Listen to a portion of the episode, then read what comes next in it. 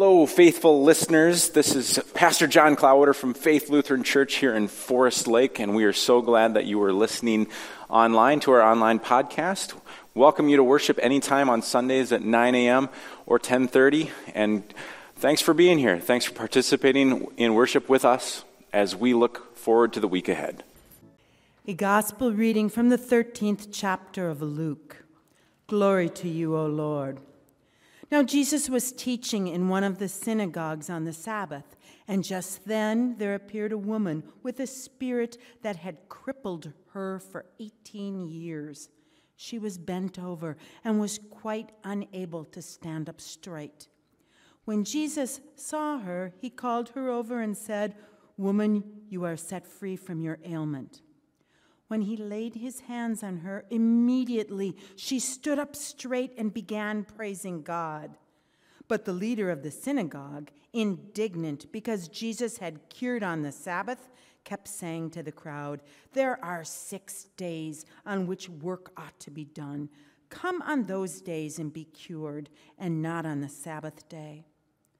But the Lord answered him and said, You hypocrites! Does not each of you on the Sabbath untie his ox or his donkey from the manger and lead it away to give it to water?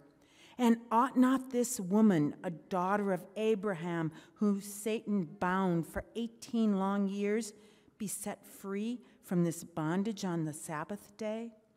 When Jesus said this, all his opponents were put to shame, and the entire crowd was rejoicing at all the wonderful things that Jesus was doing. The gospel of the Lord. You may be seated.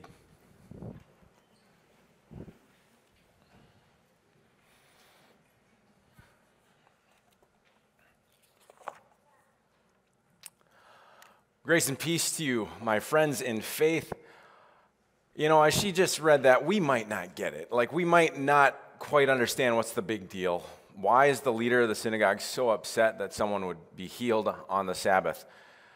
Culturally, it's perhaps because the Sabbath isn't given its proper recognition anymore in our own lives. Uh, but this guy's reaction seems a bit over the top, doesn't it? Is the leader of the synagogue wrong for what he says? Well, technically, no. I mean, this woman has been like this for 18 years, and the Sabbath is really a big deal. So, you know, come on, Jesus, show up on Wednesday. But that's not what he does. You know, I think it's it's easy for us to like point our finger in shame. Oh, that leader of the synagogue, we would never do that. Uh, how dare you? How dare you do that? How dare you criticize my Jesus for doing this miracle? Why are you so upset with him for doing this on the Sabbath? But perhaps our cultural context matters.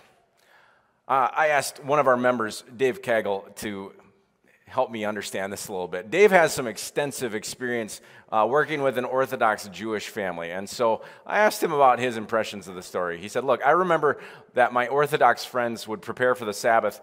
It seemed like a really busy time to do all the shopping, preparing the food, and getting the house ready for Sabbath, even to the extent of tearing sheets of toilet paper off of the roll ahead of time, ready for use, so that wouldn't count as work. Wow, right? You know, some of those rules might seem trivial, but but then you turn off all your phones, your computers, your TVs. Can you like can you imagine can you even fathom like you are intentionally you have to be off the grid? I know it sounds amazing, doesn't it? And you simply have to enjoy one another's presence during that 24 hours. It's a real blessing.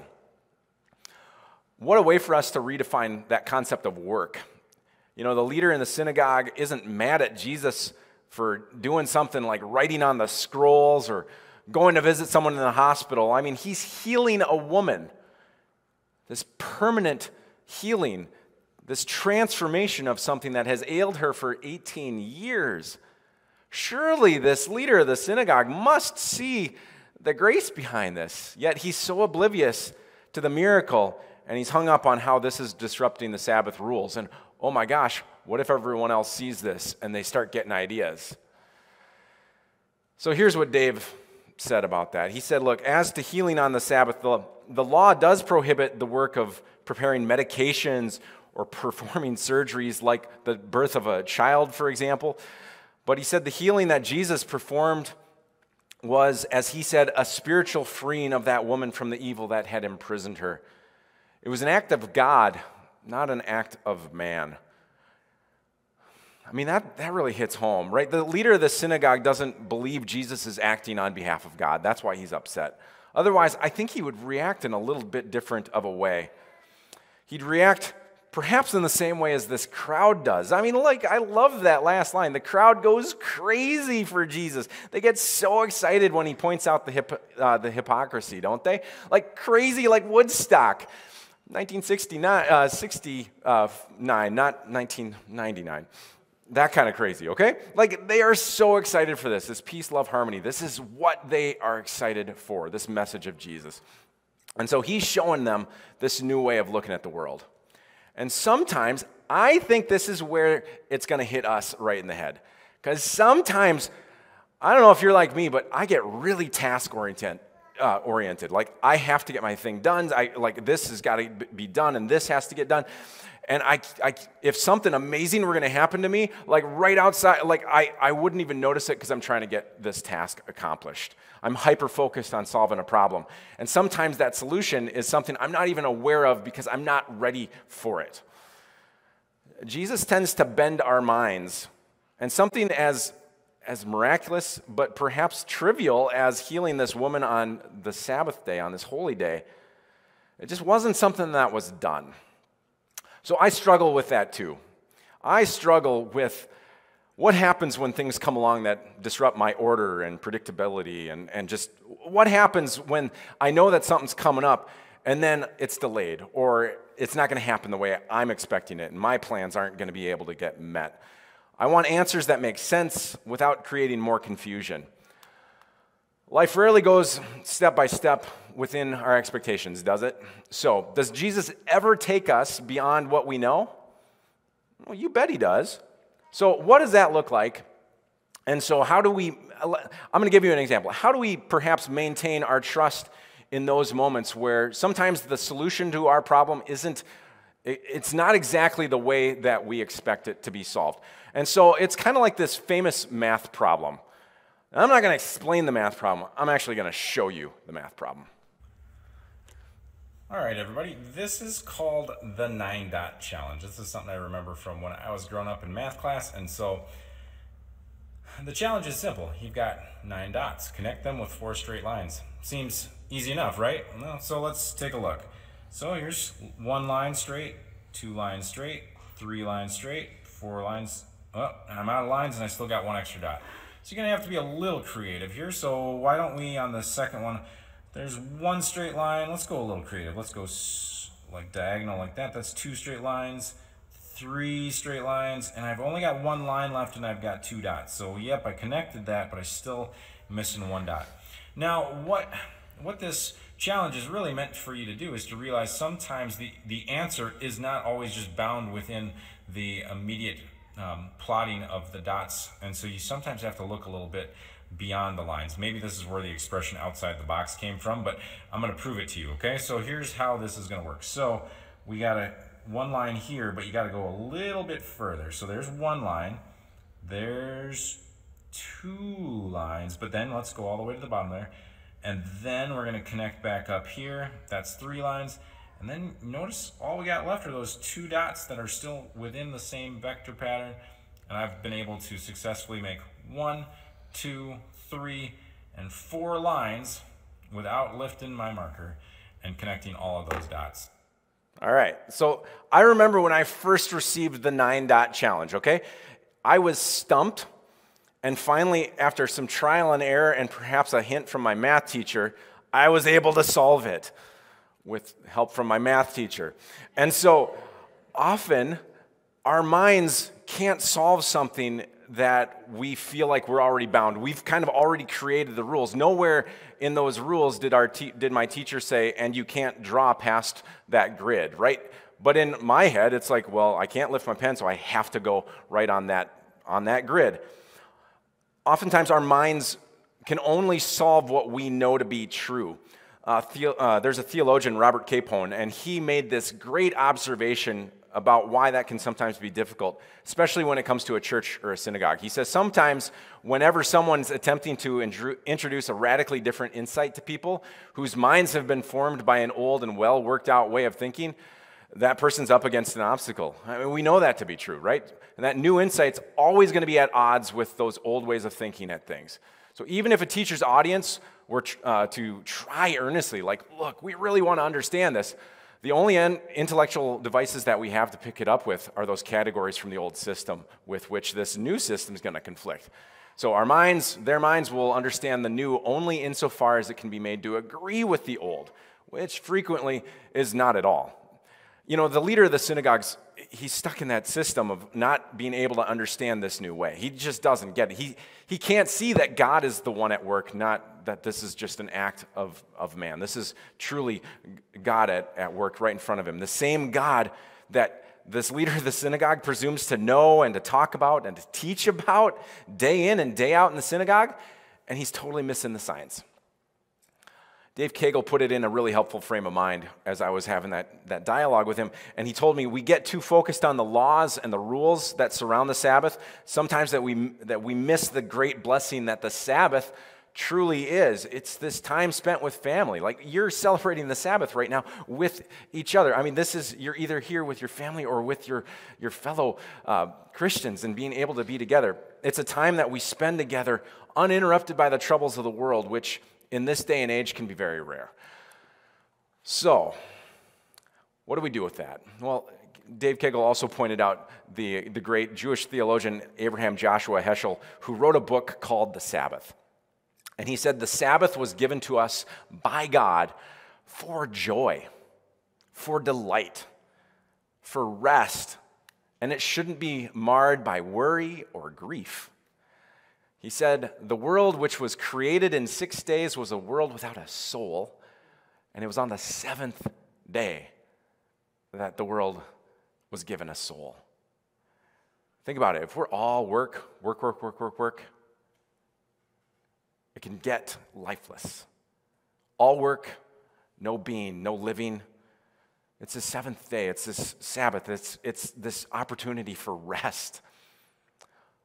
I love that reframing of the Sabbath, don't you? Rest and Sabbath and rejuvenation. We might not have to pre tear our toilet paper, but at the same time, being mindful of the responsibilities and what if we reclaimed our Sabbath? What would that look like? Well, Mary Mayes, we had her funeral at uh, Matson's on Friday. Uh, many of you have probably come in contact with her over the years as, as she has been a befriender. Uh, she worked with the Hugo Family Shelter. Uh, at her new member class, as we were talking about the Lord's Prayer, I shared this a few weeks ago, but she talked about how God doesn't lead us into temptations, but instead, when we want to pray, we know that God is helping save us from the time of trial. And she talked about why she appreciated that newer version of the Lord's Prayer. So, anyway, after the funeral on Friday, I, I, immediately thought of you, Deacon Nina, because I was like, wow, this would have been the best prayer lab minute. Uh, so, so she, one of her friends comes up and talks to me. You know, you know, I'm kind of by the door. The friend's like, look, I got to tell you another Mary story. You got to hear about this. She's like, Mary loved to get up early and go for walks every single morning. She'd go for these really epically long walks, like these five mile walks. And so the neighbor was like, hey, can I go for a walk with you? I would, I would just really enjoy to be in your company. And Mary said, no. I was like, what? Why not? I mean, that kind of shocked me. I'm like, Mary was so friendly. She was some, someone who would always kind of willing, uh, be willing to step in and help someone. And, and so the neighbor said, said that was what her answer. I was like, no, what do you mean no? Like, that's not Mary. Why didn't she let you come along for the walk? And the neighbor said, That walk was Mary's Sabbath. That was her time with God. She'd spend that whole five mile walk in conversation with God. Wow. Every day. I think about how we might be sitting here thinking, wow, God, how do you do all this? This is like advanced calculus, and we're kind of stuck trying to do our, you know, ones and twos. Like, we don't quite understand what God's up to. His teaching and his explanation of the kingdom of heaven, they don't fully make sense to his audience of the day. And his teaching and his preaching, they don't fully make sense to our audience today either, do I mean, sometimes we really struggle. Because sometimes we just really, really love the law. We just love God's law. We just love and wish that everybody else would just, you know, just do, do this. You know, I'm, I'm taken care of, but could you just do that? That'd be great. that's not quite how God works. It's not quite how Jesus works. Jesus is always disrupting us, especially when things get a little too comfortable. And that routine, that Mr. Rogers type of routine, sometimes needs to get broken up a little bit. And thank God for that. You know, this, this is kind of how we experience the exponential growth model through God, right? Like it's, it's constant and it's always happening. Like God is always stirring us up and working through us. God's grace is one of the most important reasons why we participate in church. It's how we have an active faith. We pray over the waters of baptism, we come forward, we receive the body and the blood. Like these are God's gifts of grace given to us. I know what you're thinking. How could anybody love us that much? Doesn't God know me? Yeah. God does. And loves you no matter what. And here we are. Think of all these vectors shooting off of this. Our time of Sabbath reminds us that this formula, it's, it's not about us and figuring out the solution. It's about God. It's about God's love, about the power of the Holy Spirit working in our world. It's about the love of Christ and our love for the neighbor. It's about our response to the grace of God. That's how we grow.